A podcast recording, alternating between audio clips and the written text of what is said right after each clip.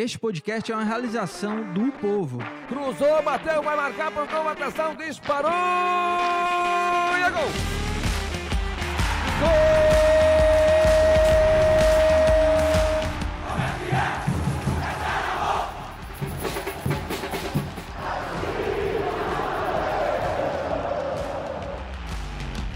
Fala rapaziada, é hora de Footcast, o podcast do torcedor cearense.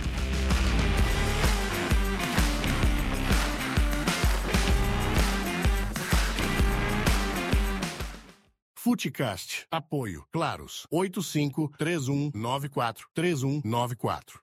E estamos ao vivo, diretamente, que dia é hoje, gente? Dia 6, 6 de novembro de 2023, começando mais um Footcast na área. Você nem qual é a minha câmera, essa aqui. Tiago Minhoca, mais uma vez aqui na apresentação. Falei semana passada que Lucas Mota estaria presente, estaria de volta, porém, eu tinha esquecido um pequeno detalhe que ele estaria de férias nas próximas três segundas-feiras, essa e as próximas duas. Lucas Mota não estará nesse programa e eu continuarei apresentando esse programa para o meu desgosto. Na verdade, não é desgosto. Eu gosto de estar no Footcast. A questão do horário é um mero detalhe, mas eu prefiro muitas vezes o Lucas fazendo aqui o host, porque o Lucas já tem uma certa. O traquejo, É né? um traquejo, tem para a coisa. Boa. E você já ouviu aqui do meu lado está Afonso Ribeiro, retornando aqui ao Footcast. Geralmente, quando o Lucas Mota está de férias, ele está presente. E Guilherme, que esteve aqui também nas últimas semanas, a gente debatendo aí muito do futebol cearense, que nesse final de semana, mais uma vez, não tivemos vitórias da- dos nossos dois representantes cearenses, que ainda estão aí nesse término de temporada. O Ceará jogou fora de casa contra a equipe do Botafogo de Ribeirão Preto, saiu atrás do placar, virou a partida, mas não conseguiu segurar o resultado. Acabou empatando em 2 a 2 contra o Botafogo de Ribeirão Preto. E o Fortaleza enfrentou o Flamengo, o jogo no Castelão, segunda maior renda registrada do- da história do Castelão. E tivemos a derrota do Fortaleza por 2 a 0 um jogo também que a gente vai se debruçar muito sobre o que aconteceu, o que, é que está acontecendo com o Fortaleza nessa sequência, tem a ver muito com a final da Sul-Americana, é ressaca, o que é que está acontecendo com o Fortaleza, a gente vai debater muito aqui no programa e convido a você que está no chat para também colaborar. E aí você que gosta muito de estar lá no chat, provocando o outro que está no chat, porque o outro também está com problema. Ah, você está na Série B, você não ganhou nada, teu time é ruim, não sei o que e tal, é sola. Tudo isso, tenta usar toda essa essa energia que você está inicialmente começando a semana para colocar pautas interessantes para a gente debater. O que é que você está aí na dúvida sobre o Ceará? A questão do novo executivo do Ceará, que deve ser anunciado essa semana, também vamos debater aqui. E também sobre o momento do Fortaleza, o que é que vocês têm a, a falar dessa situação. Então, inicialmente, já pedindo para você, se não for inscrito no canal, se inscreva. Quem quiser deixar o like também, fique à vontade. Não paga nada, você já colabora e muito com o nosso canal para chegar mais pessoas para consumir esse conteúdo que a gente faz aqui todas as semanas. Então, primeiramente, bom dia, Guilherme, bom dia, Afonso. né, tem que ser educado. Eu costumo não ser tanto, eu costumo não ser tanto, principalmente de manhã, que é mais difícil, que a gente tenta o máximo acordar. E aí, pelo menos, essa é a minha meta. De fato, dessa segunda-feira realmente é. Exato. É, mas o Guilherme acorda cedo todo dia, né? Não, é, Você- é, não, já é de praxe dele. É. A gente, né? Você, Eu que é o, você é um, é um é. homem da pernoite. É isso, Thiago. Você, E você. na pernoite no bom sentido. Isso, entende? trabalhando, né? Ih, trabalhando, Exato. porque tem umas pernoites que é para outro sentido. É. Mas, E você geralmente tira na segunda, acorda um pouco mais cara, eu, tarde. eu queria né? muito tentar dormir, tipo, meia-noite, por exemplo. Ontem, três horas da manhã, eu falei, por que, que eu tô acordado ainda se amanhã eu vou ter que acordar cedo para fazer o footcast? É, mas é o hábito, né, Thiago? Você fica ali ajustando as planilhas, É, pois é. série, né? Vai ter que fazer durante a semana. Aliás, temos que dar dicas. Semana passada não demos dicas por conta de problemas técnicos que tivemos, mas temos que. Não, mas eu tenho, eu tenho umas boas e tal, assim. eu Então, já, já, já, já pense aí. É, pode ser. Mas enfim, vamos debater o primeiro assunto. Eu quero primeiramente trazer o jogo do sábado, que não é a final da Libertadores. Parabéns aos torcedores tricolores cariocas, né? Fluminense campeão merecidamente, né, da, da Libertadores. Diniz, enfim, provou o seu, o seu talento. Mas, de fato, o Fluminense realmente é merecedor. Mas, no mesmo horário da final da Libertadores, acontecia Botafogo de Ribeirão Preto e Ceará. A gente não precisa se ater tanto ao jogo em si, porque é algo que o torcedor não está muito interessado na prática, né, com o campo em si. Mas o que a gente viu primeiramente, e eu vou começar com o Afonso, o Mancini dando oportunidades a jovens atletas, né? O Jonathan, que jogou na, na defesa, aliás, a defesa do Ceará, que tem tido muitos problemas nessa temporada, né?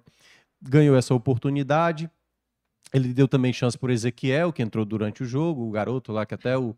Ele é. Acho que é irmão do Diego Ivo, né? E o menino tem 17 anos, o menino é 14 Guilherme desse aqui. De tão grande que o menino é. E a gente. A gente viu que pelo menos ele deu oportunidade. Porque eu acredito que ele vai dando. O Bissoli, por exemplo, que não Isso, tinha voltou feito o gol no. Ceará, marcou o gol, deu assistência para o Janderson e tal. O Chá de novo apareceu. Então, e eu queria começar com você, Afonso. É, nesse processo, né, que o Ceará agora, nesses quatro jogos finais, praticamente amistosos que o Ceará, né, amistosos de luxo que o Ceará está fazendo. Esse processo, e até porque você não, não- não comentou, você acredita que o Mancini realmente, esse é o processo? Porque o resultado nesse momento pouco importa, né? Assim, o Ceará já não sobe mais e tudo. Claro que a vitória sobre o esporte tem uma moral, tinha uma questão do- da Sim, rivalidade, sim. mas a partir de agora é mesmo observar os atletas, né? Acho que o processo agora é esse. Ou você acha que é, tem algumas coisas que o Mancini anda insistindo demais que não deveria estar insistindo? Tipo, algum determinado atleta, tipo, algum jogador que você acha, rapaz, aqui eu acho que não é bom continuar, não. Não, eu acho que é isso mesmo, Melco. Acho que é esse momento de testar, né? Como você falou, o Ceará tá cumprindo tabela nessa, né? Já alguns jogos aí na Série B, já não tinha mais chance de subir quando teve aquela sequência muito ruim ali, né? De seis jogos sem ganhar, já, já não tinha mais chance de subir. Então o próprio Mancini começou a, a testar, né? As peças, ele já tinha, né, utilizado alguns jogadores em outras posições, né? O próprio Castilho ali, ele tá testando. Jogou de lateral posição. também, né? A zaga, né? Como você falou, teve muitos problemas, ele já vinha testando outras formações. É, é isso, né? Já tinha voltado a usar o O pulo. Bruno voltou a ser titular nesse jogo, né? O, Richard que vem isso, jogando, o André o- Luiz, O próprio Pedrinho também, ele chegou a dar Pedrinho, uma Pulga, né? É, Pulga você falou agora, né? É, o, o ataque ele, ele mexeu, né? Tinha o, voltado a usar o Nicolas, né? Quando o Saulo tava é, é, podendo jogar, ele tinha usado também. Agora voltou a usar o Bissoli. Kleber também ele chegou a usar. É, o próprio Clebão. Então ele tá realmente aproveitando esse momento que já não tem mais aquela cobrança, aquela pressão pelo resultado, é, para testar peças. E tinha a expectativa agora nessa reta final dos garotos da base, né? Que o, o- naquela sequência ruim, o, o desempenho do time, né, de alguns jogadores tinha ficado muito criticado pela torcida e o pessoal tava na expectativa de ver o pessoal da base, né, para dar um novo fôlego ali também. Ter algum atrativo, pelo menos, né? De você ver se esses jogadores podem ter, ter oportunidades no ano que vem. É, e aí ele usou o Jonathan, que já tinha jogado na Série B, inclusive. É, o Ezequiel tinha essa expectativa muito grande, porque o ataque ali foi um problema, né? Do Ceará, esse camisa 9, não, ninguém encaixou ali. Só o Vitor Gabriel, É, digamos assim, né? É, Foi o que mas- mais, o que mais é, rendeu, um né? recorte muito pequeno ali também, que É, depois é. Ele, ele saiu. É, então, é, eu acho que o, o momento é esse mesmo, né? Não- nesses jogos finais aí não tem mais aquela cobrança pelo resultado. Tem, né, tinha aquela questão do jejum fora de casa, mas também não, não é nada que vai fazer diferença. O Ceará é, é, é, voltar a ganhar, né? Teve até a chance, né? Contra o Botafogo, né? Isso, Sai- chegou, a virar a e- partida é, e, aí tomou depois... um empate. É, mas eu acho que o momento é, é, mas eu acho que o momento é esse mesmo, do Mancini ver jogadores, é, não só os da base, mas esses já, né, os profissionais para ver é, é, quem fica pro próximo ano, né? Quem que ele pode contar, jogadores que de repente ele possa descobrir em outra função, né? O Castilho, por exemplo, foi ele que puxou da base lá no Galo, então acho que ele já via que, né, podia usar o Castilho em funções mais defensivas ou no outro função no meio de campo. É, então acho que essa reta final é para isso mesmo, para ele testar esses jogadores, ver com quem ele pode contar pro próximo ano. Até porque nesse momento de reformulação do departamento de futebol, né, que estão chegando aí os dirigentes, é, eu acho que essas peças de quem fica, quem sai, o Mancini vai ser uma peça muito central ali, né, de, Sim. é, jogadores com quem ele quer contar é, é, e com quem ele não quer contar. Acho que inclusive jogadores que têm contrato mais longo com o Ceará, alguns ele não vai É, ele utilizar isso. E alguns que podem estar fechando o contrato agora, pode ser que se estenda. Ele até deixou Isso, entender isso exato, também, é. que não é garantia nem de quem tem contrato longo ficar e nem de Isso. quem tem tá É. terminando o contrato ou empréstimo vai embora, né? Isso. E aí, Guilherme, uma coisa que uma coisa que eu sempre vejo você comentar nos nossos nos nossos offs aqui na redação, você é um cara que gosta muito de jogador jovem, assim, de jogador promissor, porque Ele é tá- jovem também, é né? porque ele é Então, jovem, aí é, ele acredita é. também que Exato. que o, o jovem é o É, futuro. Eu tive Exato. sonho de ser jogador de futebol também. Ah, mas eu, É, eu também. Mas aí com 10 anos eu percebi que não era bom, então já desisti dessa ideia. E aí, assim, o quanto. Eu queria saber exatamente disso. O quanto vale para esses, esses garotos que. eu, eu- claro, eles vão ter essa oportunidade, mas ao mesmo tempo, zero responsabilidade também se acontecer uma falha. Porque até no, no- no primeiro gol que o Ceará toma, o Jonathan, ele até está envolvido nesse lance, né? Ele tenta cortar, não, não tira em cheio ali, a bola passa pelo David Ricardo, tinha também o Jean Carlos ali que poderia ter evitado a, a primeira finalização. Mas o quanto pesa, assim, o, o, o, vo- o- o você vê como. Porque, assim, fala-se muito em queimar etapas, se utilizar esses jogadores para esse con- contexto. Não sei se o contexto será até mais favorável, queria até saber sua opinião.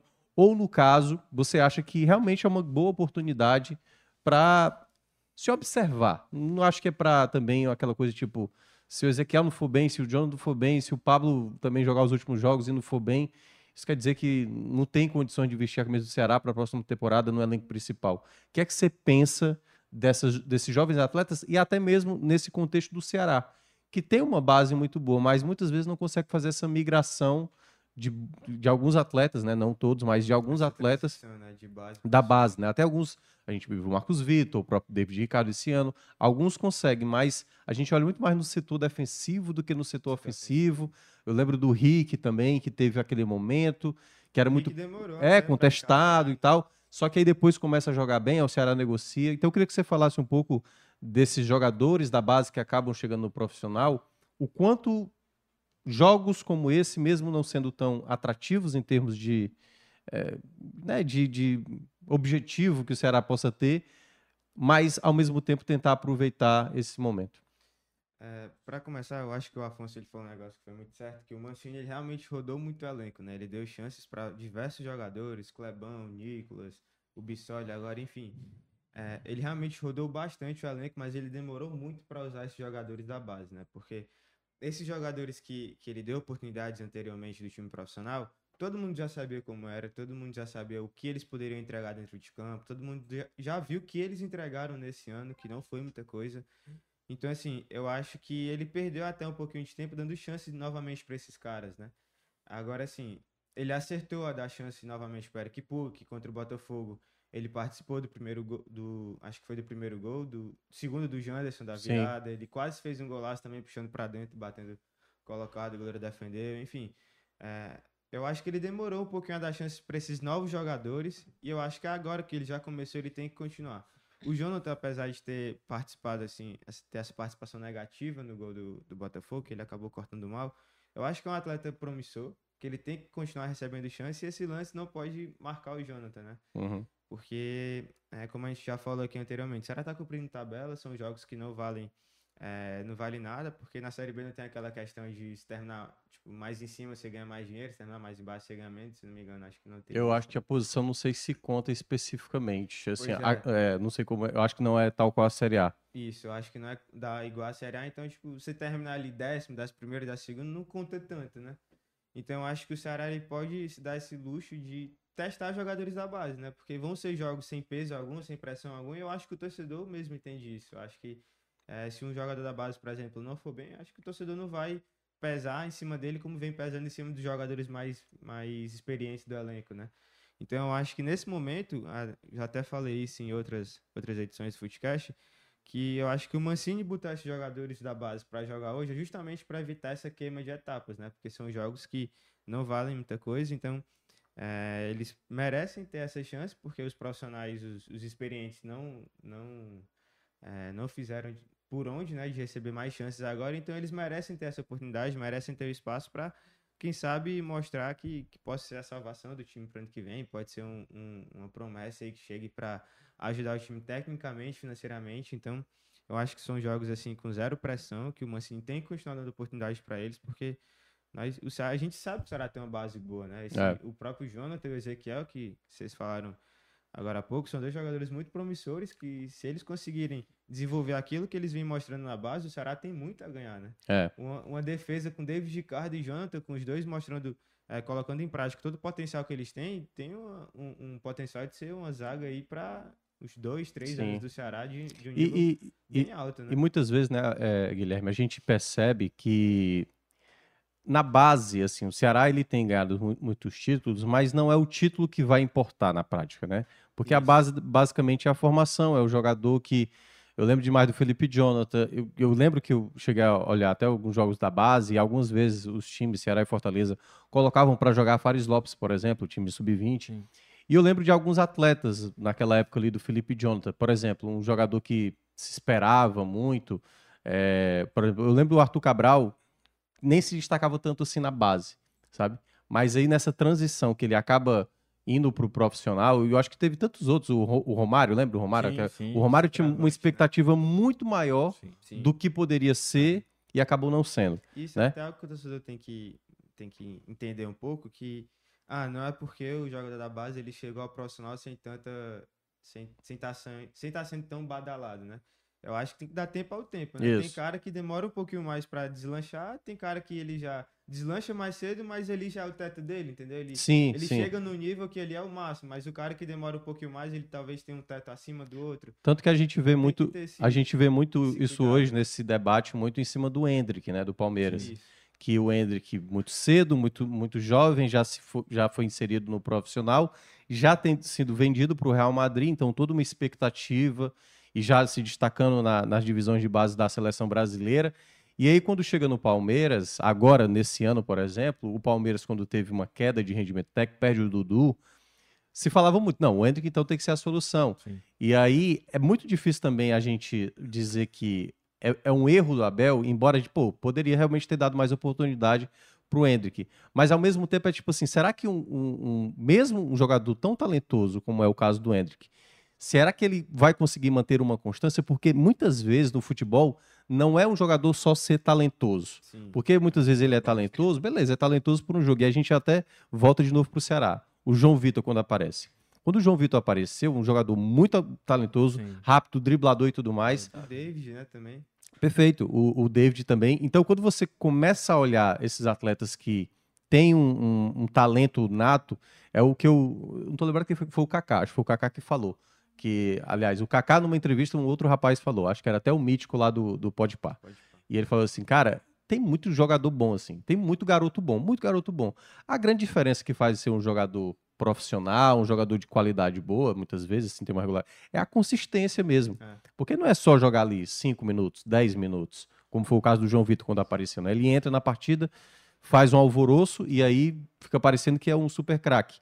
Mas é um jogador em formação. E esse jogador em formação, a gente já viu diversos jogadores, apareceram vários, no- o novo Messi, Hum. o novo Neymar, o novo Robinho, o novo Ronaldo e tal.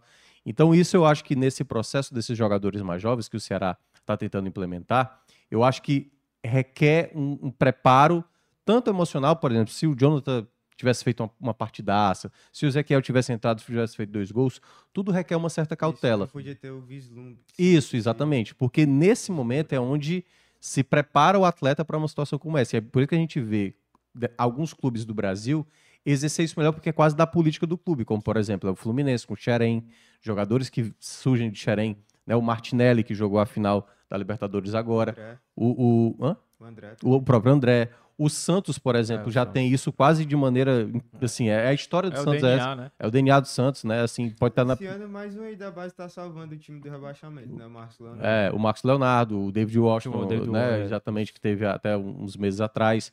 Então, assim, são clubes que já têm essa característica. Eu acho que o Ceará ele tem o potencial, não é de usar como usa Fluminense e Santos, Sim. porque eu acho é, talvez a, a torcida talvez não aceitasse muito isso logo de imediato, mas deveria começar a inserir mais, assim, sabe? Ter um processo de, alternativas, né? porque o Ceará tem quantos jogadores no elenco hoje? Mais de 30, né? Mais de 30. Mais de 30. E isso sem contar, assim, quantos jogadores são de fato da base ali? Talvez uns dois, três e tal. Isso. Então, inchou tanto o elenco tem para tantas isso. peças. É. Porque quando a gente tenta imaginar um centroavante, por exemplo, aí você tem Nicolas, você tem Bissoli, você tem Kleber, você tem Saulo, Saulo. também, né? Então, assim, tem tantos jogadores para uma função e você tem um garoto como o Pablo, como o Ezequiel, É. que poderia estar inscrito, Sim. é a, vai lá, a quarta, quinta opção. É. Mas se por acaso um garoto desse se começar a treinar bem, bota ali alguns minutos nessa reta E final e desse pode ser um é jogador promissor. São diversas opções, mas nenhum unânime, né? Eu acho que a única unânime no, unânime no ano inteiro foi o Eric, que acabou Isso, Sim. isso. saindo mais cedo agora. Então, é, como você falou, são tantos jogadores, o elenco tão inchado que não sobra espaço para esses para esses atletas, né? Te- Teve até um comentário aqui do, Hum. do LC que ele falou, né? Como uma base que não revela ninguém, tem participações medíocres na Copa São Paulo, pode ser considerada uma boa base. Mas é uma boa base. É o que a gente falou, porque né? não é- Não e- pode basear só no tipo... Porque, por exemplo, o Santos. O Santos é um time que todo ano revela um jogador, seja para salvar ele do rebaixamento, ou então para vender para Pra Europa. vender. Mas se a gente for pegar as campanhas do Santos na Copa São Paulo, são campanhas assim que tirando Sim. esse ano, que chegou... Não, é, era para Chegou longe ano passado. era para ser o Corinthians, porque o Pois Corinthians é. é. o time que mais ganhou. Então assim, não é, é, não é a Copa São Paulo. A Copa São Paulo é um torneio de um mês. É. Hoje, Engana- assim, a Copa São Paulo acaba enganando o time é, que- até um tempo atrás a Copa São Paulo, né, Afonso, era a principal competição da base Sim, do sim. Brasil. Só E era, que- era basicamente a única É, também, e né, era, assim, né? porque hoje tem sub-20 de É, Copa do Brasil, tem é, Campeonato, Brasileiro, isso, é. tem, tem várias competições hoje que você consegue medir. Sim. Claro que no cenário nacional, os times cearenses não têm o mesmo sarrafo de- das equipes Sim. paulistas, algumas equipes cariocas. Isso. Então, assim, o- mas o trabalho do Ceará, queira ou não, é um trabalho que, se a gente olha até os últimos anos, Uhum. vários jogadores saíram. O Fortaleza sofre muito hoje com isso, porque o tanto tempo, e o Marcelo Paz já falou isso, o tanto tempo que o o Fortaleza ficou na Série C, isso atrapalhou até mesmo de contratar jogadores. Sim. mas o Fortaleza começa a investir. Isso. Trouxe o Cauã Tá recentemente. atrás, é, é. exatamente. Trouxe o, o Kevin Andrade, né? Andrade lá, o Venezuelano. venezuelano e tal. Ele tá tentando, de uma certa forma, dar uma, uma, uma certa O- qualidade, assim, pra melhorar. Né? Tipo, o Amorim já tá treinando com o profissional o ano todinho, apesar de não ter recebido chances, Isso. mas ele tá lá naquele ambiente. É. Estão tentando integrar mais. É. Ainda um pouquinho lento, que eu acho que o Amorim ele poderia ter recebido mais chances, já Uhum. que tipo, a posição ali de meia nunca foi unan- unanimidade no time também.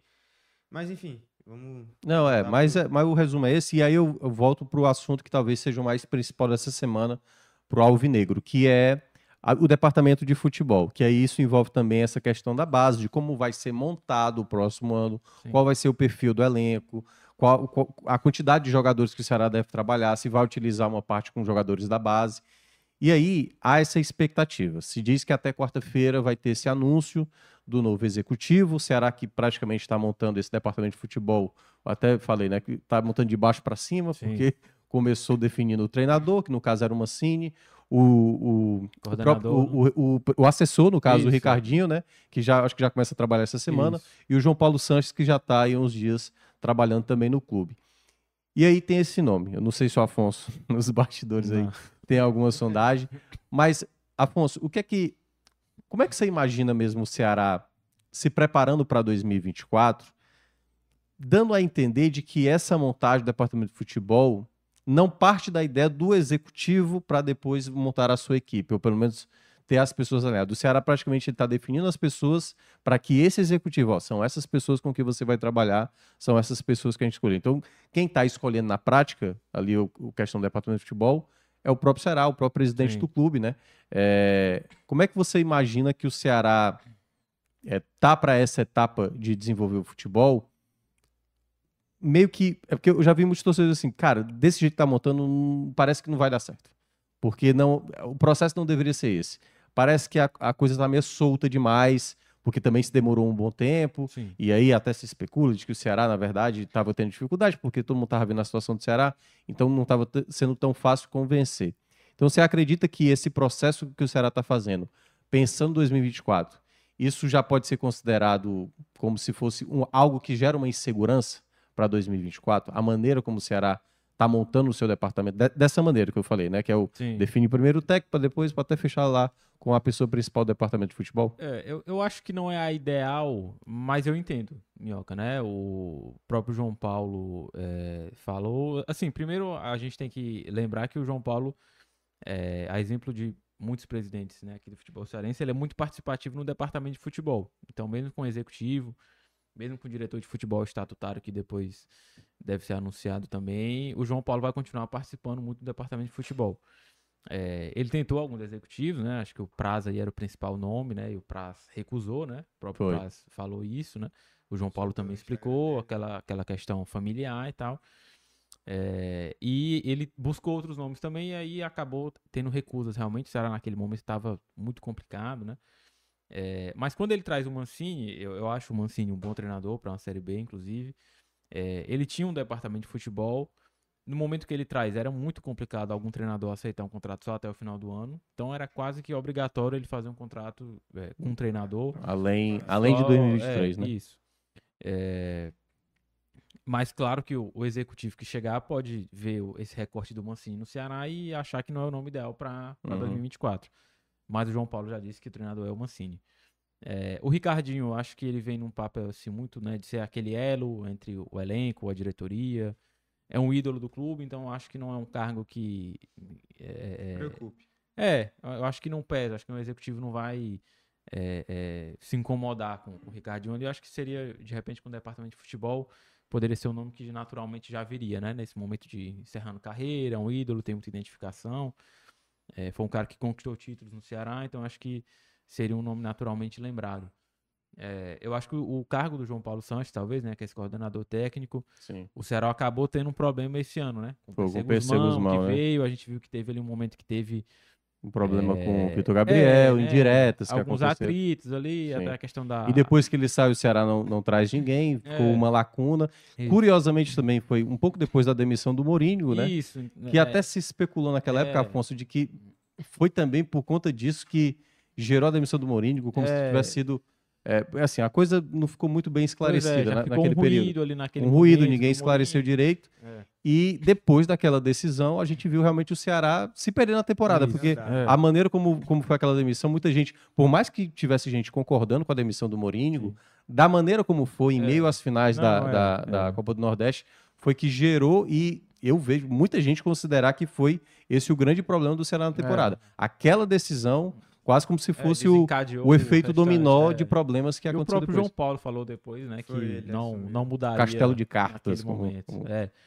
É, então, eu acho que esse cargo do, do João Paulo Santos, né, coordenador técnico, eu acho que vai é, ter essa função também de integrar um pouco mais a base, né, fazer essa transição, como a gente falou, né, que eu acho que é o que o Ceará vinha pecando um pouco. É, é um, é um cargo mais chave, ele acho que mais ligado diretamente ao executivo de futebol.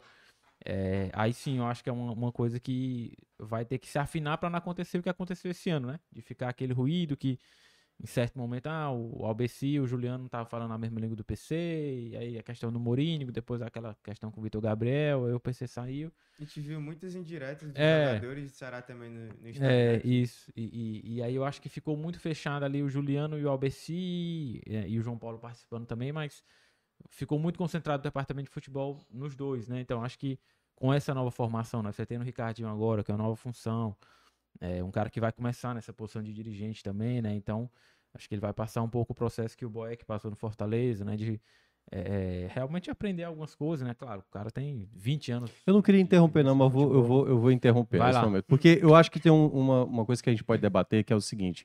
Eu entendo o que você está dizendo, eu vi também o que o Guilherme mencionou, que talvez isso não vá pesar tanto essa chegada do Ricardinho, mas queira ou não, são processos diferentes quando a Sim, gente sim. tenta comparar com o Boeck.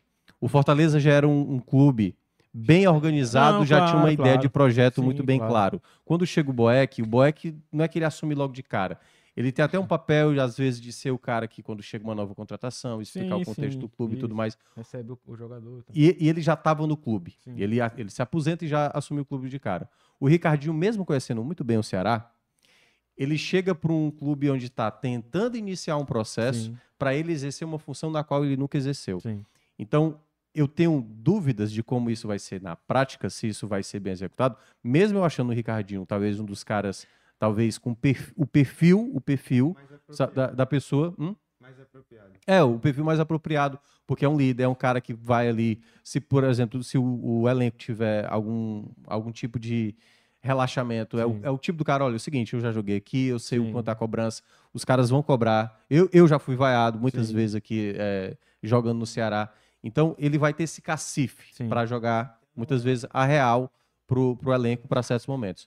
Mas eu digo muito mais é o alinhamento, que é Sim. essa coisa, e aí eu vou, não, não sei se eu te interrompi para você Não, retomar. eu vou só concluir mais pode ter. É, mas é, o que me paira dúvida para o Ceará de 2024 é porque me parece que alguns nomes, assim, não, ainda não está muito bem definido qual é o processo. Sim. Então, acho que tudo vai partir da ideia desse novo executivo que vai chegar. Sim. E qual é a ideia que o Ceará quer para 2024. Porque eu lembro demais que o Matheus Moura, o, o nosso colega da- aqui da redação, ele fez essa pergunta para o Mancini quando ele chegou, que era perguntou qual foi o projeto que foi apresentado do Ceará.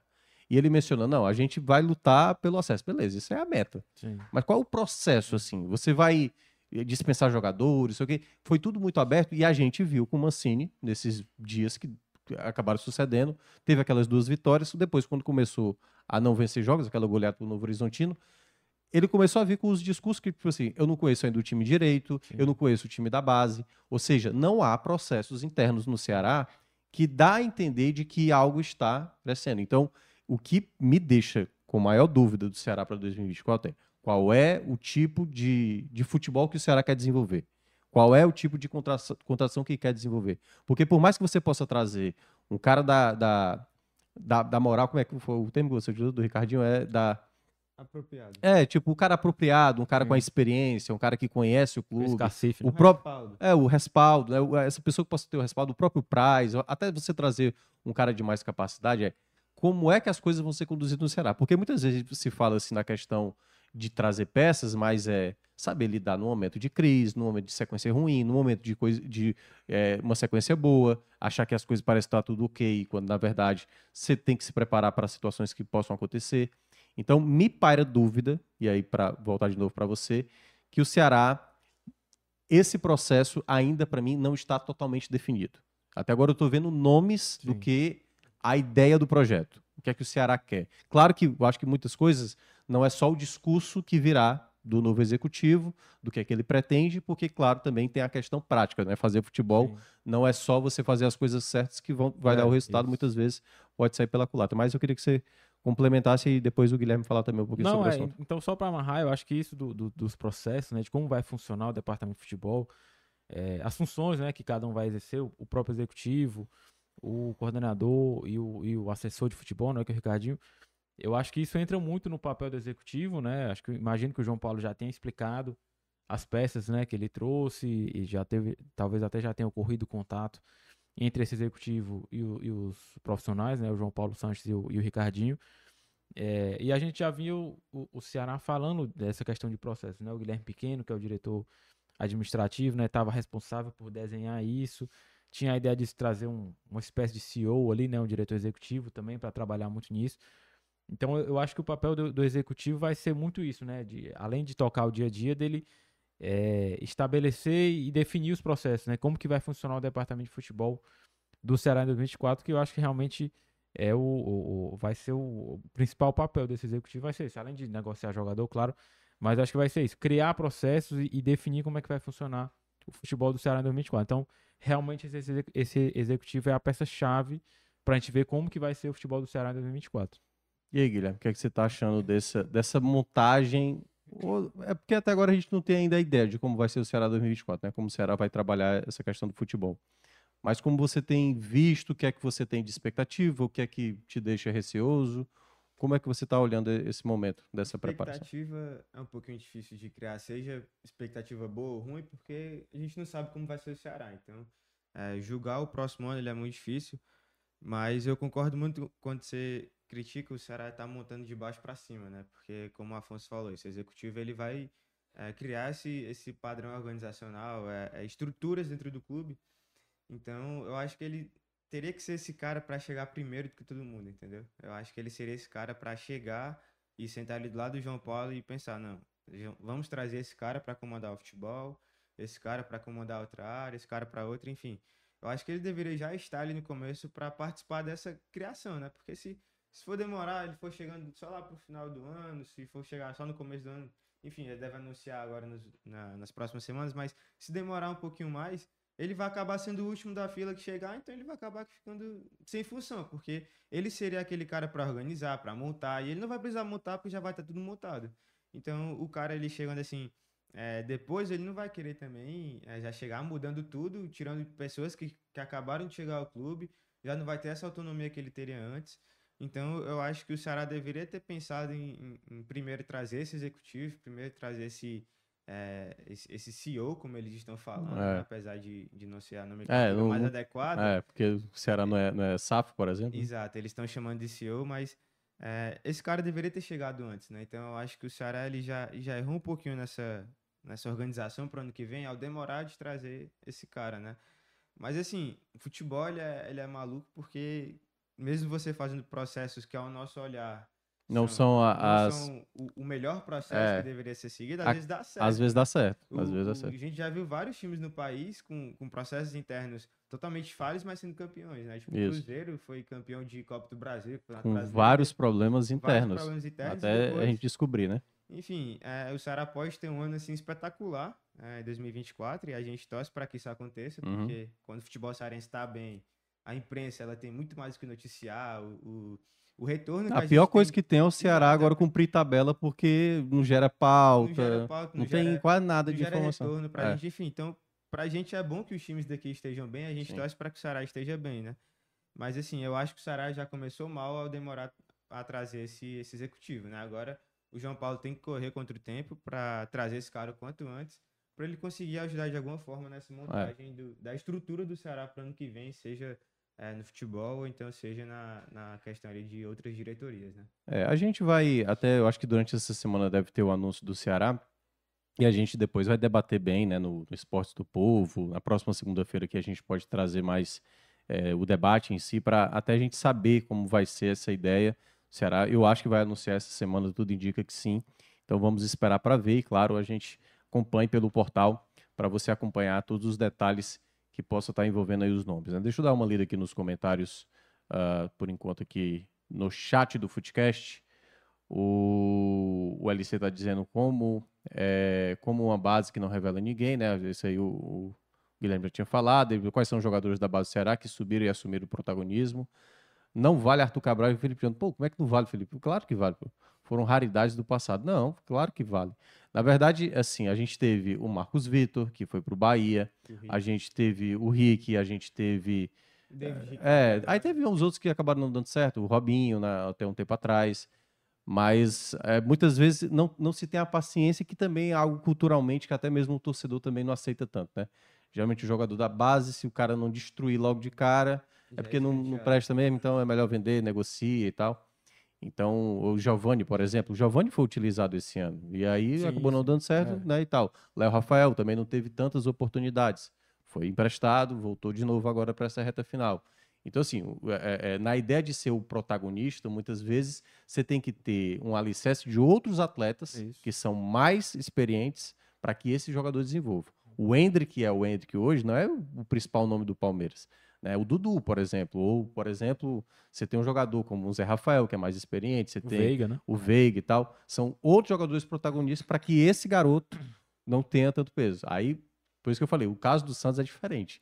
Quando surge, é, é é- quase, é da quase, do é- desespero. mas é quase uma geração, né? Porque teve aquela geração Robinho, Diego, Sim. teve a geração Neymar Ganso, entendeu? E aí já começa de novo agora com o Marcos Leonardo, né? Juntamente com alguns jogadores.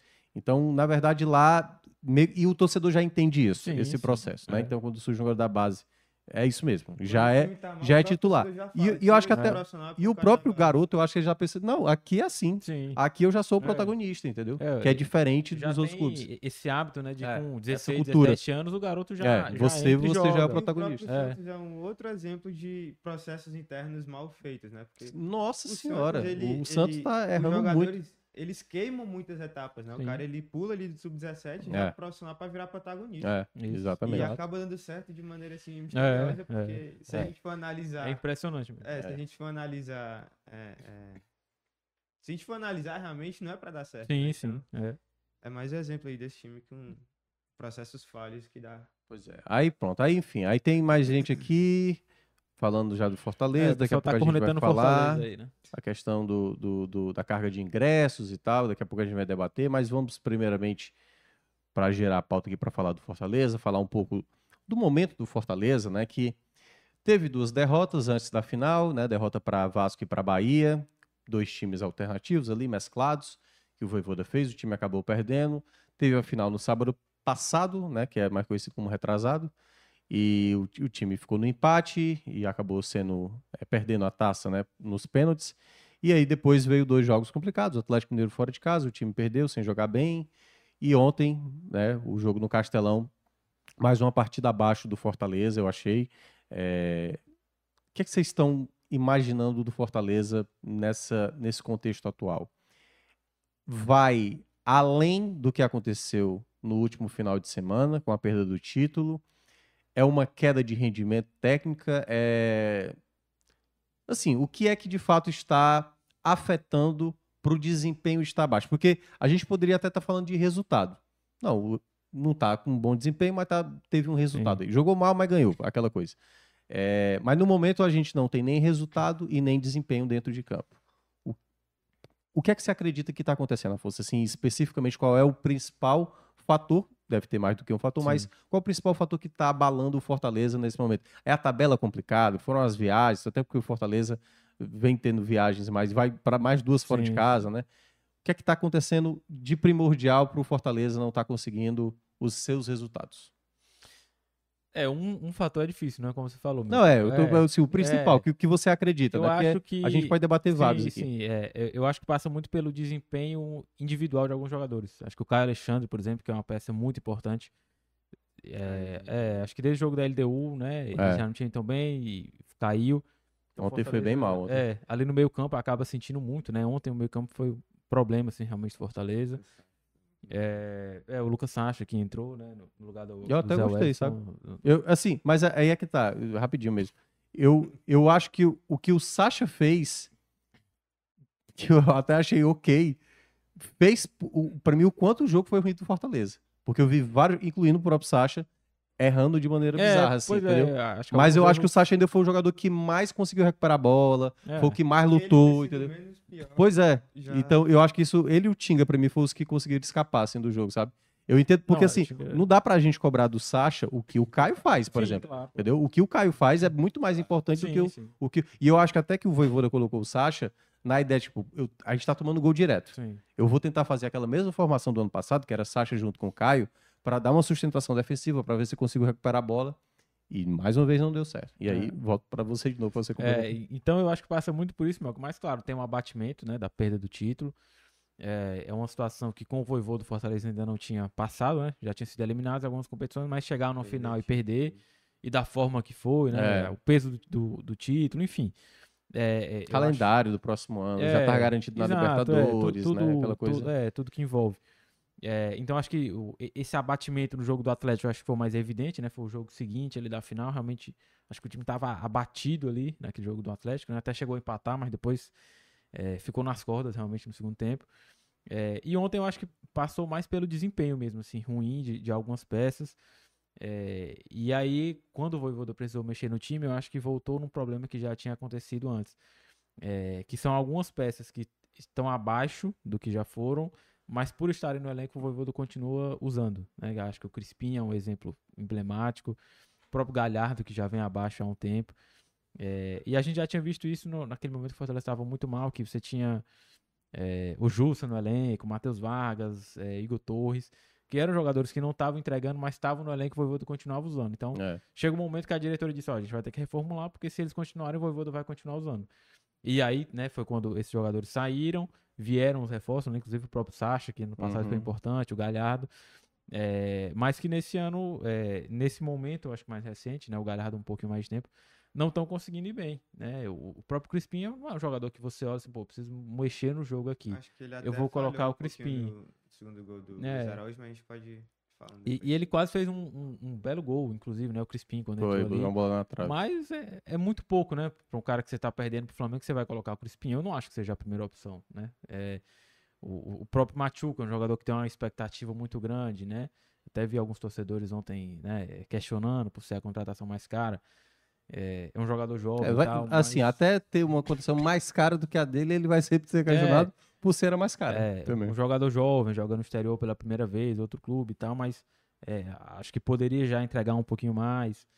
É, o Galhardo, que é um jogador que a gente sabe que tem qualidade, ano passado foi muito importante, mas realmente não vem conseguindo fazer a diferença quando tem entrado. Então acho que essa queda de, de rendimento de algumas peças, é, principalmente vindo do banco, né, para teoricamente mudar o jogo, é, né, até vi torcedor falando no chat, ah, o Zé Wellison quando entrou foi o, o melhor em campo. É, então eu, eu acho que esse banco é, é, realmente é, não está conseguindo fazer a diferença. E aí eu acho que entra muito nisso, né? essa questão do desempenho de algumas peças, que afeta o coletivo, obviamente, é, e ainda o abatimento pela perda do título. Óbvio. Então acho que é o momento de, de virar essa chave. O Voivoda, de repente, rever algumas peças que ele tem insistido, Uhum. é, e, e- do próprio grupo ver que é o momento de, passou a final, já se passaram dos jogos da Série A, o time tem que voltar a ganhar, tem que voltar a pontuar pra Uhum. se garantir na Sula ali, né? É. Pré-Libertadores já tá bem difícil, mas você pelo menos garantir essa Sula e terminar o ano de uma forma confortável, né? É, Libertadores eu acho que praticamente, assim, é. é, matematicamente ainda dá mais Sim, aquela sim, coisa, não, né? É, muito, É a muito mesma coisa em dizer que o Volta deixa de ser rebaixado porque tá mais próximo da zona do, do Z4 do que propriamente do G6. Acho que né? até pela própria tabela é, muito É, e assim, e a disputa em cima sempre é mais difícil, Sim, né? É, eu, eu até falei semana passada, Guilherme, que assim, é porque o Fortaleza foi duas vezes para Libertadores e aí às vezes fica parecendo que é fácil ir para Libertadores. É, não, não exato, é fácil ir para exato, é. E é todo mundo agora focado, né? Tipo, você tem ali as principais equipes, as mais ricas, e que já tem o costume de ir para Libertadores, Isso, com exceção do Bragantino, que, digamos, está fazendo, aliás, um trabalho Sim, espetacular, né? não, muito Brigando bom. pelo 58 muito pontos, né? Tá um ponto atrás do Botafogo que joga nessa segunda-feira contra o Vasco. E acho que até é bom pro Fortaleza que o Botafogo vença. Por, pro Vasco não dar aquela pressão. Sim, sim. Daqui a pouco a gente vai falar sobre o assunto. Mas eu queria saber sua opinião, Guilherme, sobre essa questão de qual é o fator que você está vendo como principal. Você acha que é o que o Afonso mencionou? Queda técnica dos principais dos jogadores em campo? Ou você vê um outro, um outro motivo principal para isso? Eu não gosto muito de relacionar eh, essa fase ruim do Fortaleza, que é uma fase ruim, Sim.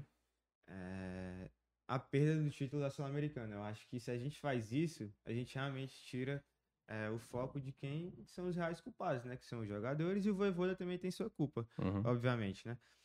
É, mas eu acho que o, que o principal calcanhar de Aquiles assim, do Fortaleza no ano e nessa fase tem sido a defesa, né? Hum. O, o, o- Não se trata assim de jogadores em si, mas da, da maneira que o time é organizado dentro de campo, da estrutura defensiva que o time tem dentro de campo. Porque você bota o Lucas Sacha, mesmo assim o time, time leva gol, né? Eu lembro contra o ABC, lá no começo do ano, Sim. o Voivoda usou Lucas Sacha e Zé Wellison, o time perdeu de 2 a 0 pro ABC Foi. foi rebaixado para a Série C. Então, não, não é questão de, de quem está em campo, não é questão de ah, se esse zagueiro é melhor do que o outro. Se... Porque contra o Atlético Mineiro, eu imagino que se jogasse o Brits, o Tite e o Bruno Pacheco, o Fortaleza teria perdido da mesma maneira, entendeu? Uhum. Porque eu acho que não é questão de jogadores que estão em campo, não é questão de nível técnico desses jogadores, mas de como o time tem sido montado, aí já entra um pouquinho pro lado do Voivoda, né? Que eh, ele não, te- não conseguiu organizar essa defesa do Fortaleza no ano inteiro. Teve até uma época ali que o time me- deu uma melhorada, passou a levar menos gols, mas logo depois voltou a ser né, esse time mais frágil na defesa, né? Um time que dá muitos espaços no meio de campo. O gol do, do Pedro, ele recebeu sozinho na entrada da área. Melhor, um dos melhores centroavantes do país não pode receber uma bola dessa na entrada da área sozinho, né? Então é um time que dá muito espaço ali na boca da área, com os volantes, eles acabam às vezes subindo para fazer uma pressão e deixa esse buraco atrás. Então tem que achar uma maneira de equilibrar essa subida para pressionar, para saber até que ponto o volante ele tem que cair na lateral para ajudar o, o- o lateral para marcar, enfim. Tem que fazer alguma coisa nessa questão estrutural da equipe, nessa questão tática, para encontrar uma maneira de, é, é, de preencher melhor esses espaços, né? Que eu acho que tem sido o principal, o principal calcanhar de Aquiles Fortaleza esse ano, que é justamente essa defesa, essa marcação ali na entrada da área, na faixa central do campo, que eu acho que é o que o time precisa melhorar pro próximo ano, já que, né? Porque agora já tá no final, então não tem muita coisa mais a disputar, mas é algo que o Voivoda já, tem que começar a estudar e pensar para a próxima temporada para que não cometa esse, esse erro novamente, que é algo que vem é, permanecendo desde o começo da temporada. Então, eu vejo mais como um quesito tático e, e- e técnico, obviamente, né? E também, claro, tem a, a influência da, da perda do título, mas eu acho que ela já fica mais em, em- É. em terceiro plano, né? Já que antes eu vejo a tática e a técnica dos jogadores É, como eu- mais primordial. eu tenho visto assim que esses dois fatores que vocês mencionaram, essa questão tática, questão técnica, né, queda de rendimento de jogadores importantes, isso de uma certa maneira, eu acho que talvez seja o ponto principal, o ponto principal, mas nesse jogo especificamente do Flamengo, eu senti que o, o clima o clima pro jogo não estava legal. E aí é muito de percepção. Não tem como eu dizer o que foi que você percebeu.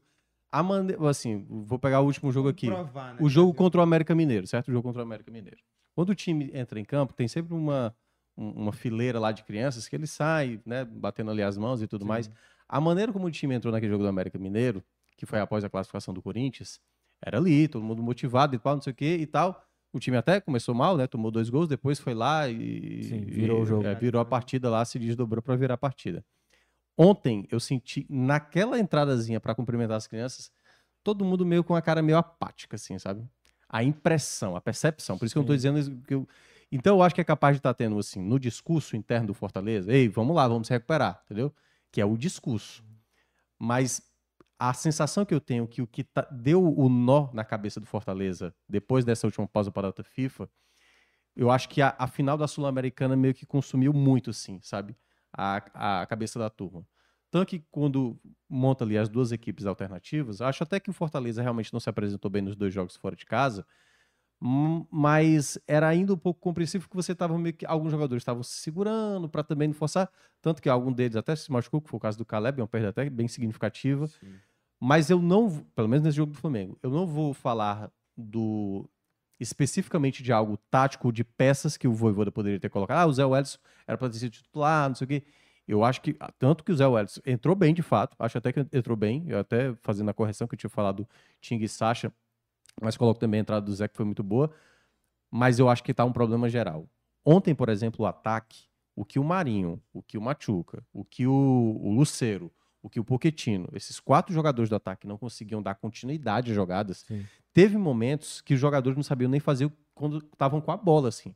Pareciam que realmente estavam assim, enfrentando um Flamengo pela primeira vez, recém-subido de uma Série B, pô. Assim, tipo, era um time que não sabia o que fazer com a bola. Então, o que eu percebi ontem foi um time sem nenhum tipo de segurança. Nem parecia, parecia ter um preparo para entrar em campo. Então, quando o Fortaleza, até mesmo no segundo tempo, teve mais a bola, e até nesse ponto aí eu vou discordar do- da coletiva do Voivoda, que ele fala que foi um jogo mais equilibrado no primeiro tempo. Eu acho que o Flamengo não ameaçou tanto a meta do João Ricardo, certo? Sim. Eu acho que o Flamengo nem jogou essa bola toda para sair com um resultado positivo.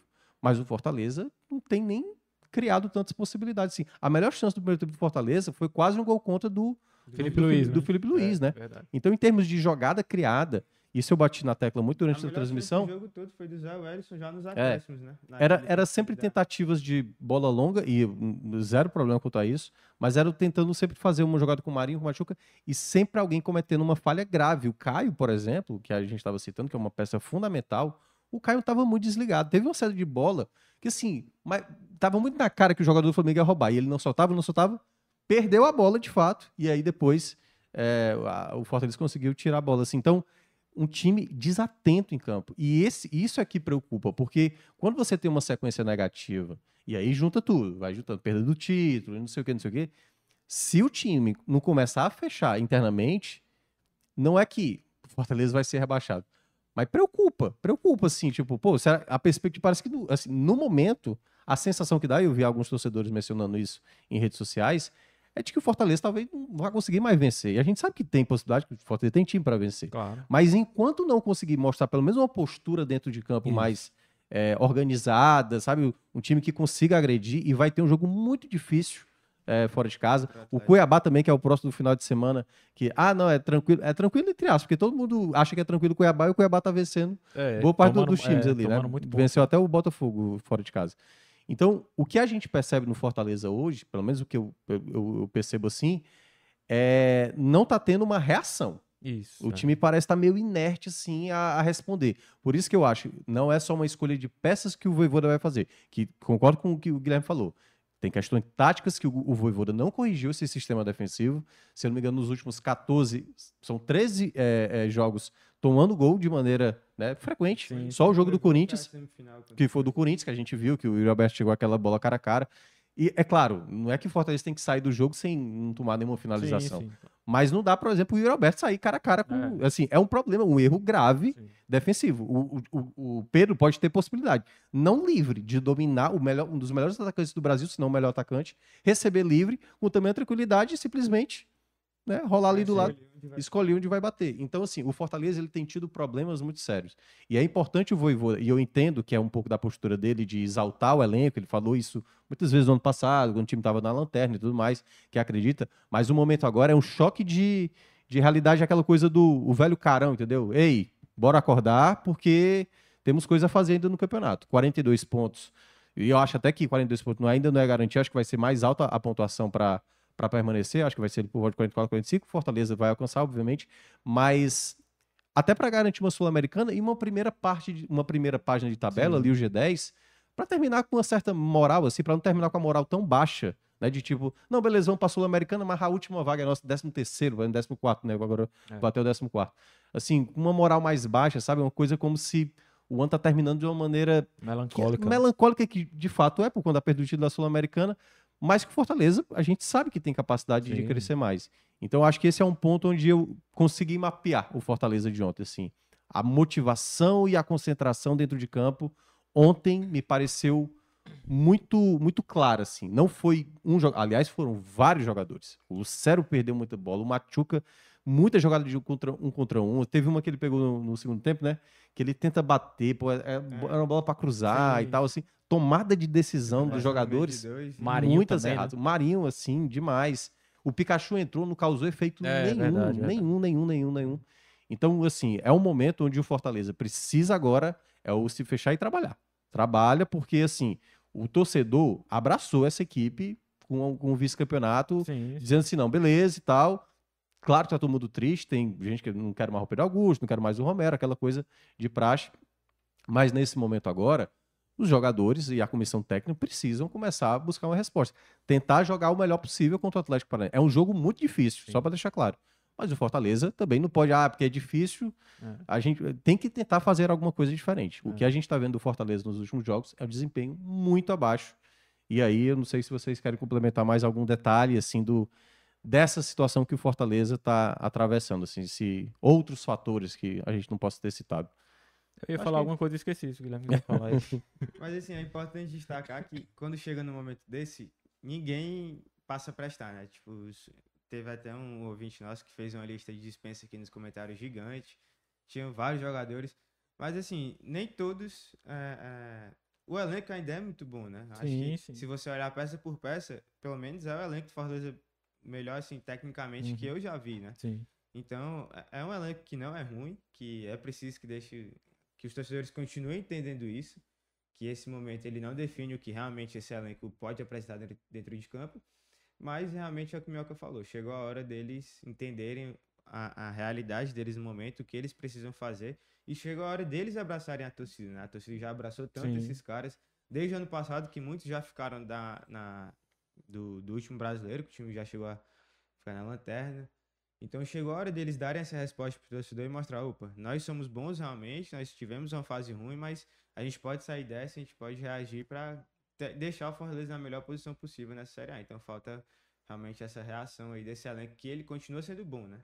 Sim. Continua sendo bom. É, É. E, e vai ter que ser, Minhoca, uma. é, trocar o pneu com o carro andando, que o Fortaleza tem uma maratona de jogos, né? Vai- É, exato. inclusive na data FIFA vai jogar, né? Por causa daqueles jogos Vai ter um período de uma semana, né? É, Porque mas- não joga no meio de semana É, isso, específico, isso, é. mas é, vem numa É, sequência. uma sequência E eu acho que até a grandes. mais pesada tá sendo essa agora. Sim, É, sim, essa agora, é. porque Depois vão ter três é, em casa, três né? jogos em casa, em e casa aí não depois. vai ter tantas viagens É, inseridas. Agora, Agora, tá muita viagem. Fortaleza vinha de quatro jogos fora, né? que Foi, Isso. foi Rio de Janeiro, Bahia, aí foi pro Uruguai, aí Belo Horizonte. Belo Horizonte, aí voltou pra cá e agora Tem vai para duas duas, agora, né? viagens. E É. deve continuar, né? Eu acho que não deve voltar pra cá Ah, depois acho que do deve jogo direto, do acho Atlético que deve né? direto. é. Aí depois É pela distância. Cruzeiro, Botafogo e Palmeiras. E né? Palmeiras, exatamente. É.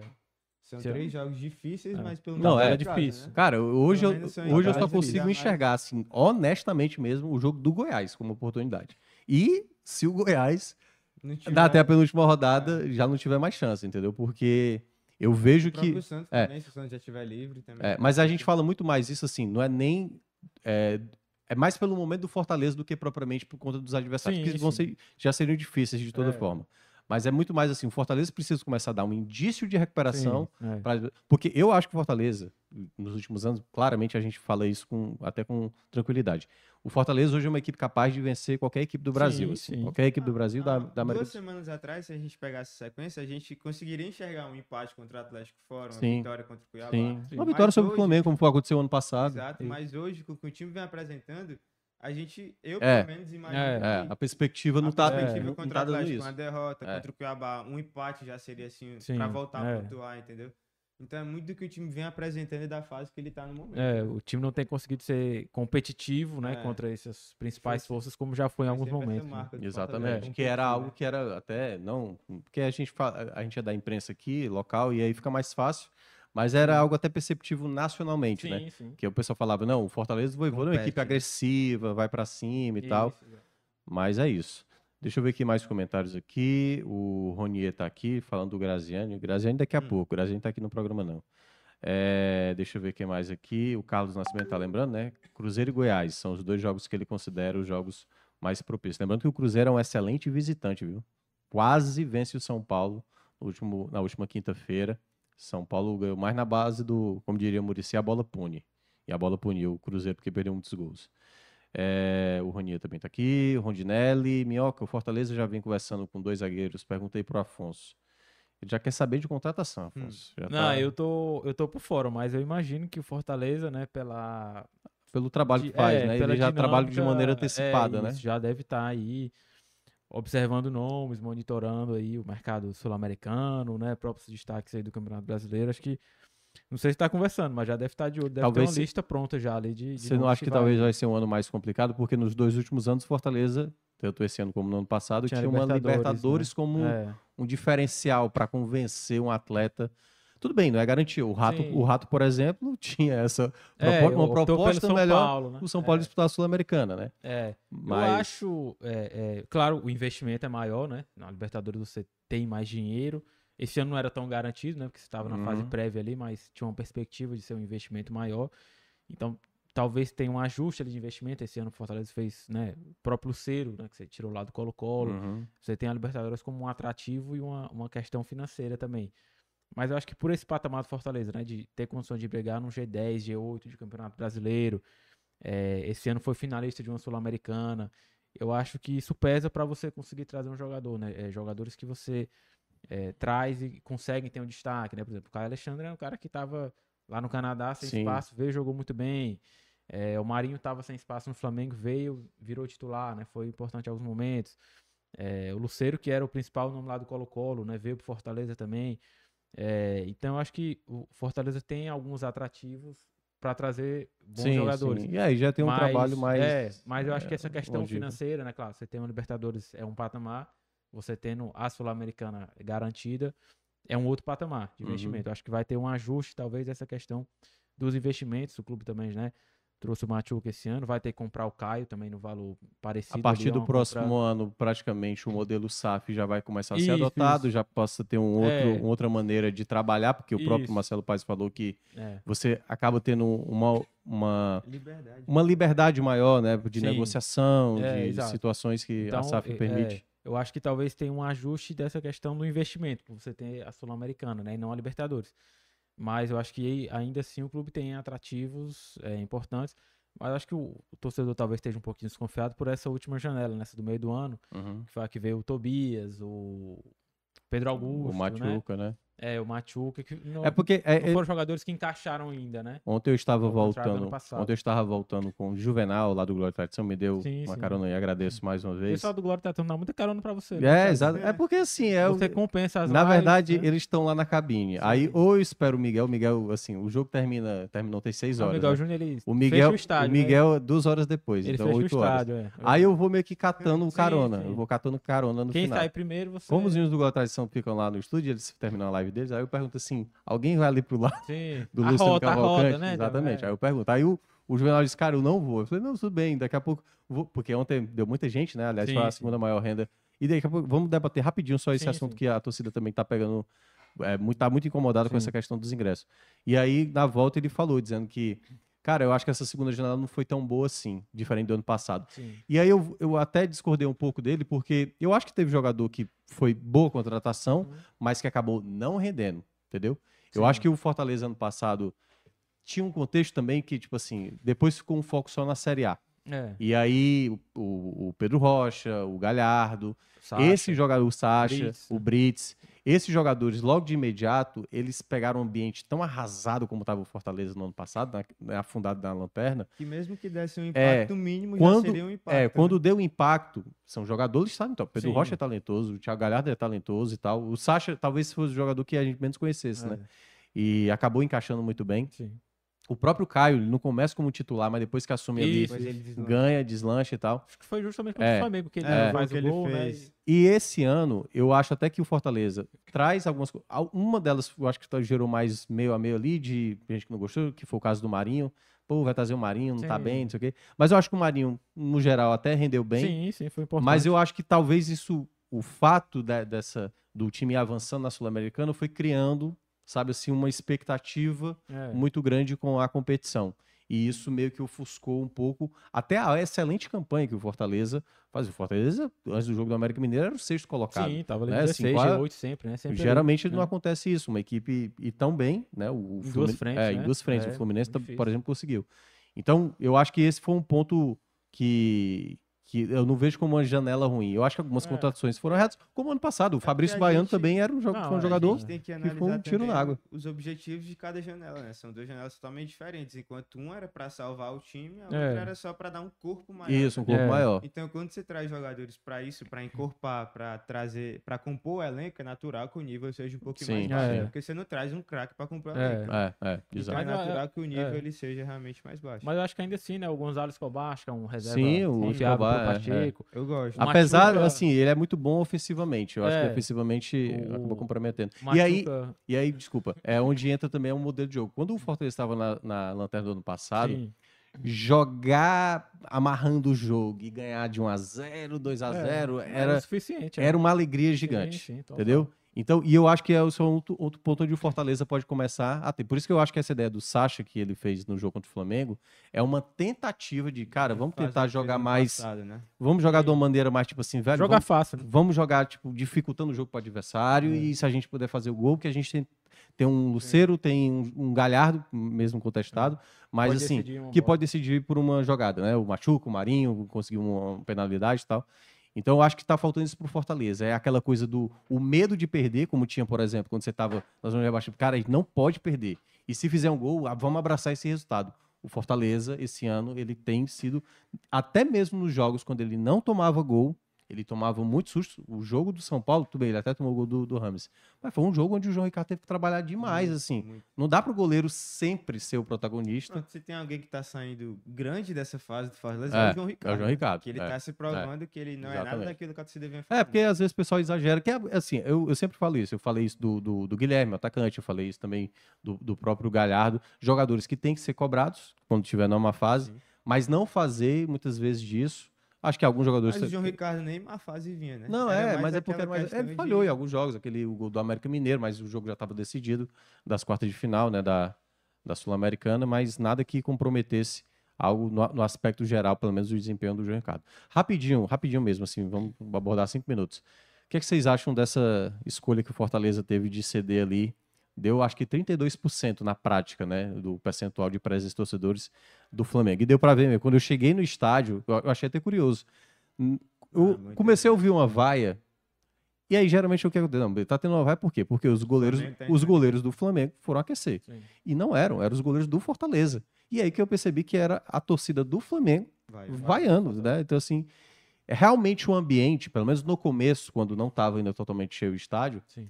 É, a torcida do Flamengo entrou em mais peso no início, é realmente, assim, parecia um momento que estava mais pró-Flamengo mesmo, assim, sabe? E a gente teve incidentes de, não sei se você viu, né, que teve um problema na Bolsa Nova, durante a transmissão a gente reparou, né? E aí, enfim, uma discussão lá de torcedor do Flamengo, foi fazer uma provocação, foi dizer LDU, não sei o que e tal, e gerou uma certa confusão lá, mas bem específica, nada de briga generalizada. É, O que, é que vocês acham dessa decisão do Fortaleza? Foi um tiro no pé?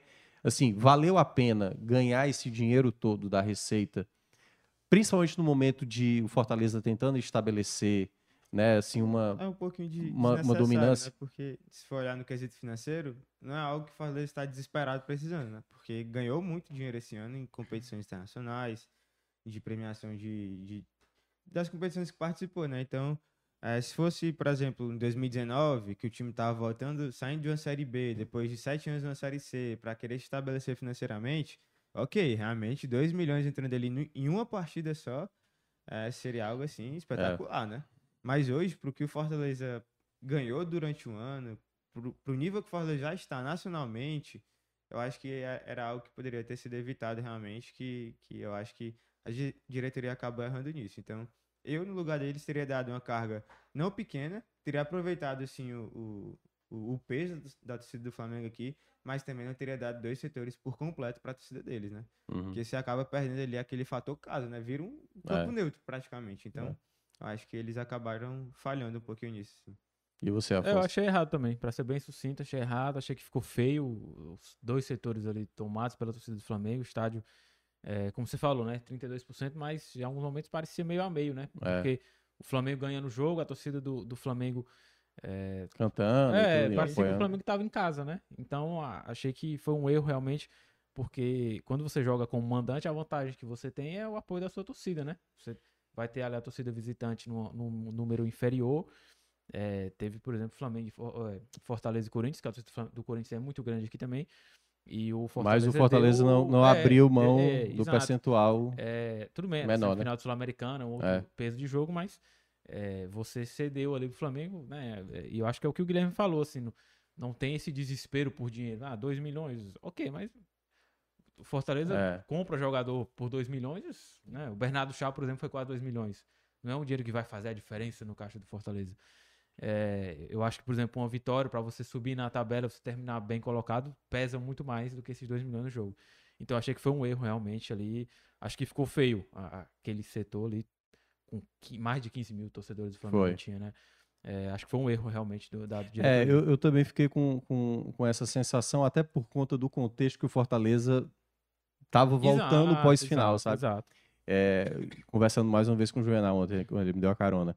Era um jogo, talvez, para o Fortaleza colocar bem mais torcedores Sim. e ter aquele momento mesmo Exato. do empurrar, porque já não tinha a organizada, né? A organizada tá, tá É. suspensa. Sem a E- bateria, É, sem a bateria, É. nem nada e tal. E isso gerou realmente um clima muito favorável para o Flamengo em termos de É, ambiente mesmo. Sim, é. O ambiente não se, o Flamengo não se sentiu acuado com o jogo, né? Em, Exato, em nenhum exato. momento, né? E aí, junto com o mau desempenho do Fortaleza em campo, isso praticamente deixou o Flamengo até mais à vontade, poderia até ter feito mais gols se não fosse alguns jogadores ali impedindo possibilidades que o Flamengo teve. E, e uma outra coisa também que eu acho que faltou ali, é, eu acho que, e aí eu, eu não sei, sabe, que é, é onde entra talvez a, a questão interna, que é, o cara deve ter olhado assim, pô, a gente até agora na bilheteria, a gente não tem bons números comparado a outros. Por exemplo, Fortaleza geralmente ficava ali no top 3, top 4 Uhum. em termos de, de público, né? E aí o cara deve ter pensado, pô, a nossa meta também, talvez, de, de renda em jogos, a oportunidade é essa contra o Flamengo. Vamos botar um valor alto, vamos aumentar o setor, vamos, vamos bater a nossa meta. Só que muitas vezes a meta numérica, É. ela não pode estar à frente do, do, Não, do é. momento do clube, né? Que é o momento Sim, onde deveria certeza. ter aquele momento de recuperação da autoestima. E eu acho que realmente o Fortaleza pecou ali. Eu acho É, que foi uma E carga. ainda que bem além. É, 15 mil é muito para um visitante, né? Ainda É que você muito. fizesse uma renda legal, como sei lá, 8 mil, 10 mil, mas 15 mil para um visitante é muito. É, e deu pra ver, aliás, isso na semana passada, quando o Fortaleza levou o quê? Por volta de uns 6 Sete mil, mil, 7 seis mil, mil, é, é. 7 mil, 8 Lá mil pro talvez Uruguai, ali, é. lá pro Uruguai, o quanto realmente o torcedor, o quanto a cidade, né, É, de. Maldonado estava dominado com os torcedores do Fortaleza. Então aquilo ali é exatamente a- colocar um ambiente propício para o seu clube e É. tal. E aí eu acho que Fortaleza acabou pecando realmente nessa tomada de escolha. Colegas, fechamos aqui, porém, vamos agora fechar com nossas dicas, Dicas, né? aleatórias. Então, começando com você, você já Cara, eu- tá separado, já, já pensou aí? Não, eu fui procurar aqui. o que é que tu faz nas horas vagas, assim? Eu fico assistindo o jogo na TV. Eu Pelo passo de assistindo o Deus, cara. Esse final de semana eu fiquei todo vendo só Fórmula 1. Fórmula 1. 1. Fórmula 1. E teve o NBA também, que eu vi que você colocou lá. É, e nessa- NBA também. Pronto, então guarda aí É, por enquanto. Daqui a pouco é. você, você traz alguma informação quanto a isso. Eu vou, Vai, vai lá. Thiago Mioca, eu tenho algumas, mas eu vou guardar porque nas próximas semanas tem mais, né? Então, tem, Ixi, é e nem sempre dá tempo, né, de, de ver. Final de semana eu vou estar de plantão, então eu vou poupar aqui. É, mas hoje eu vou indicar do Prime Video lá a série que é Gen V, que é do universo ali de, Ah, eu sei, de do The, The Boys, Boys, né? né? É, que são heróis. é, Como é que eu vou definir? É, é, o- é- é a série C da, do The Boys? É? Não, é, são, são jovens, né? Essa é a categoria de base Ah, do tô The ligado, Boys, entendi. né? É que tá sub-20. querendo subir pro profissional Entendi, ali da, entendi. da liga lá Entendi. e tal. Aí eles estão na faculdade. É, só que são, é, para quem nunca assistiu, são heróis um tanto quanto mau caráter. Mau caráter, né? é. É, porque... Promíscuos, Sim, sim, né? sim. É um universo bem maluco, assim. Eu nem gosto dessa coisa de herói, mas The Boys tem essa pegada Você que maluca. Mas- falar que eu não gostava dessas coisas mais Inusitada. promíscuas, fala Não, também de não. herói. Mas é, é essa. Então é bem maluco, assim, pra quem né, nunca assistiu The Boys, o o Gen V é essa categoria de base, eles estão ali na, na faculdade ainda tentando entrar justamente na liga lá dos principais.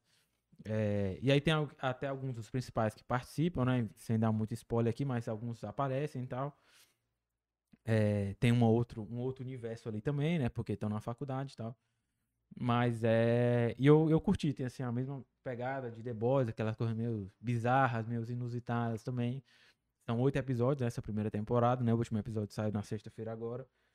É, então é bem legal também. Pra quem já assistiu The Boys e, e curte esse universo, assim, é, é bem bacana. Eu curti. Eu achei que eles conseguiram manter essa, a mesma ideia ali, a mesma pegada de The Boys. Então, Gen V tá lá no Prime Video aí, essa primeira temporada, oito episódios. Eu achei bem legal. Boa. E a sua, Guilherme, aí? Não, aí você pode dizer, a NBA começou, foi isso? Foi, E o- e o- e os Cavs Atrasada. Não, o Cavs ele começou ele muito mal. É né? seu time. É, É, o time que eu torço. Ah, pô, mas que escolha, meu. O time foi Não, mas- campeão. Graças ao LeBron James, eu acho que nunca Não, mais vai mas ser campeão na vida. Foi justamente por isso. A né? não, a, não, a não ser que apareça. eu Acho e muito ele, difícil e que ele é, apareça. na Fórmula 1 que ele citou, ele é um entusiasta do Leclerc, Leclerc, também. né? é. Não, Pô, tá- na, na Ferrari. Não, tá ali- complicado. Cara, ele pô, tá, é- tá difícil em tá termos de time. complicado, tá complicado. Falar do Leclerc é melhor, melhor deixar É, pra lá. falar da Ferrari. Aliás, vai ter um filme chamado Ferrari, que é contando a história, acho que é do Enzo Ferrari, se eu não me E engano. se tiver mesmo, né? Porque do jeito que essa, essa equipe ela é Eu não sei, incompetente, eu né? não sei, eu não sei. Talvez até o filme não, não Mas se eu não me engano, mais, né? acho que vai chegar, se não é nesse ano, é no próximo ano. Mas assim, a NBA tá, tá muito top essa temporada. Tem muitos times aí brigando pelo. que são candidatos ao título. E hoje, inclusive, ó, minha indicação, assistir Miami Heat e Golden State. É, Golden essa State, é boa. e Lakers. Essa é uma Miami boa. Heat A e Lakers. Lakers. É, Pô, essa é uma Heat e boa. Lakers. Então o jogo aí Jogaço. muito bom, vai ser. O problema todo é porque essa primeira fase é 3 mil jogos, É, né? E aí então, mas acho não que tem ano vai ser- vai ser consequência na prática. Vai ser reduzido, mas ainda assim é muito longo. É. Mas vale a pena acompanhar. Mas semana que vem eu trago duas indicações de verdade pra É, né? compensar Tá, de hoje, que beleza. tá faltando. Passa o serviço completo, porque a NBA tem aquele drama do stream, né? Que Ah, jogo é aqui, verdade. outro Hoje. Ah, é verdade. No, no Prime, Prime no- Video, né? no Star Plus. YouTube, perdão. Ah, no YouTube? NBA Ah, tá.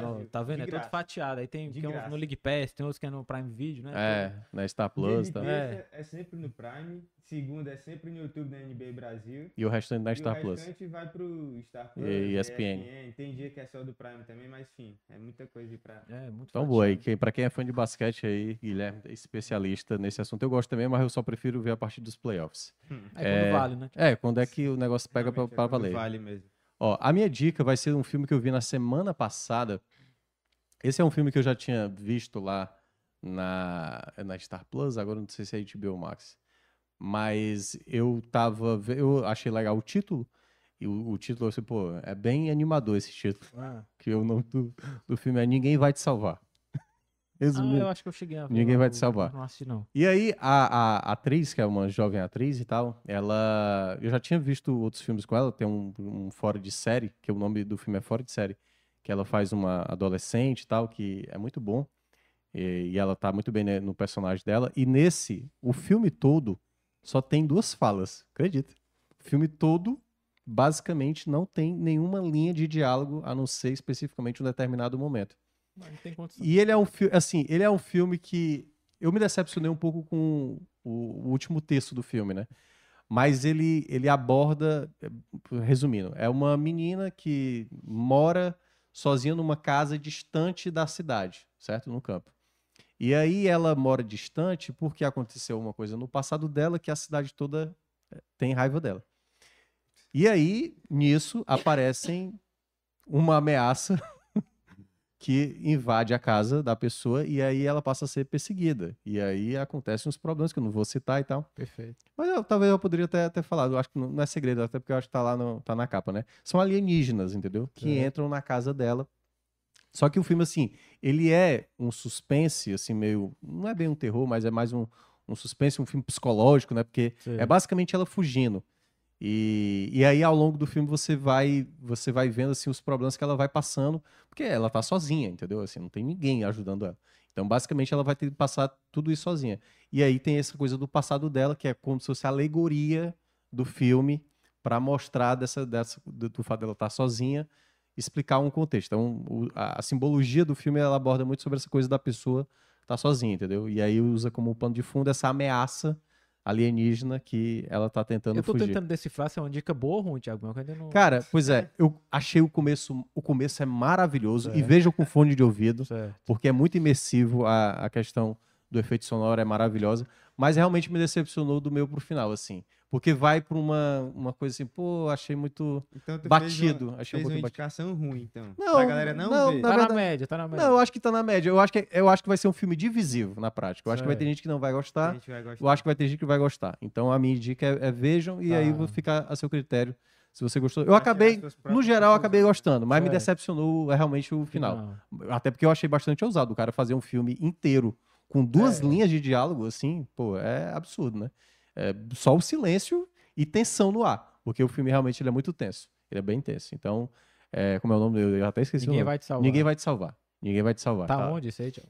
Eu acho que tá na Star Plus, cara. Quase certeza que tá na Star Plus. Se não tá na Star Plus, tá na HBO Max, viu? É um dos dois, que é o que eu mais acompanho, né, em termos de acompanhar filmes e séries. É isso, amigos. É Temos um- isso, um, é isso, é Footcast. É o primeiro de, de uma trilogia É que a gente vai ter sem Lucas Mota aqui, né? O Lucas Mota agora tá de férias. E pedindo para que você, obviamente, se inscreva aqui no canal do YouTube do Deixa Povo like. Online. Já batemos aqui 800 mil inscritos. Deixa o like.